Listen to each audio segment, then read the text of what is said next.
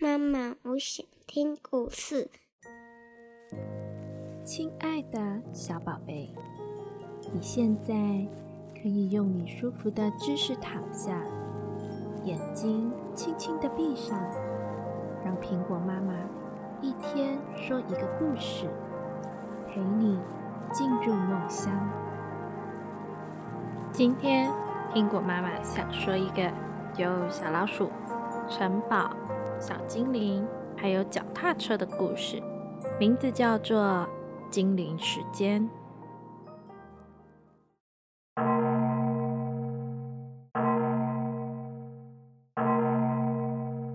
城楼大钟敲了十二下，这个时候啊，整个城堡都静悄悄，没有声音了。精灵维克多开心地张开眼睛，终于半夜了。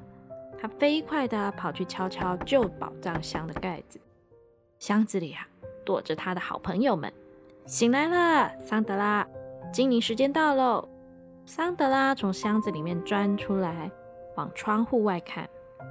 嗯，很好，今天晚上的星星很多，我们可以到外面去吓唬别人。他们一起啊，从陡峭的城堡阶梯往下飘到了庭院。到了庭院啊，桑德拉像树木一样站在那，动也不动。他指着对面墙上一个黑黑的东西说：“那、那、那、那、那是什么？”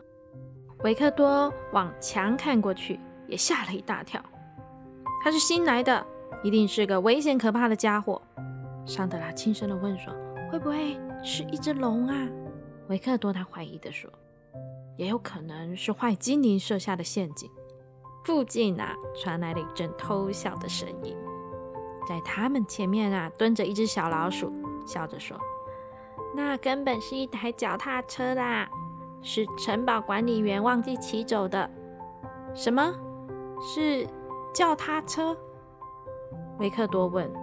小老鼠摇摇头说：“是脚踏车，这是每个小孩都会有的东西。”桑德拉撅着嘴说：“嗯。”我已经三百多岁了，根本不认识这种东西。小老鼠解释说：“好啦，脚踏车啊，其实就跟马一样，人可以骑着它往前走。”维克多惊奇地问：“那它是动物吗？”小老鼠说：“不是，它不是真的动物，而是用铁做成的马，或者是用钢做成的驴子。人啊，骑在上面，只要用脚踩到上面的踏板上，就可以动了。”桑德拉兴奋地说：“嘿，我们来试试看吧！”一开始啊，他们两个一直摔下来，一直摔下来，就像你刚开始学骑脚踏车一样。后来啊，他们真的成功了，然后开心地在院子里面绕着圈子骑来骑去，骑来骑去，真的是太好玩了。他们完全忘记了此行的目的是吓唬人这件事。他们一直骑，一直骑，骑到了天快亮的时候，才累得飞回了自己的床上。你现在也好好的睡吧，睡饱啦，明天你也可以骑上你自己的脚踏车出去玩咯。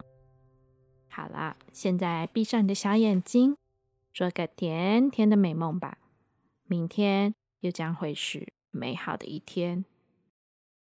妈妈，我爱你，晚安。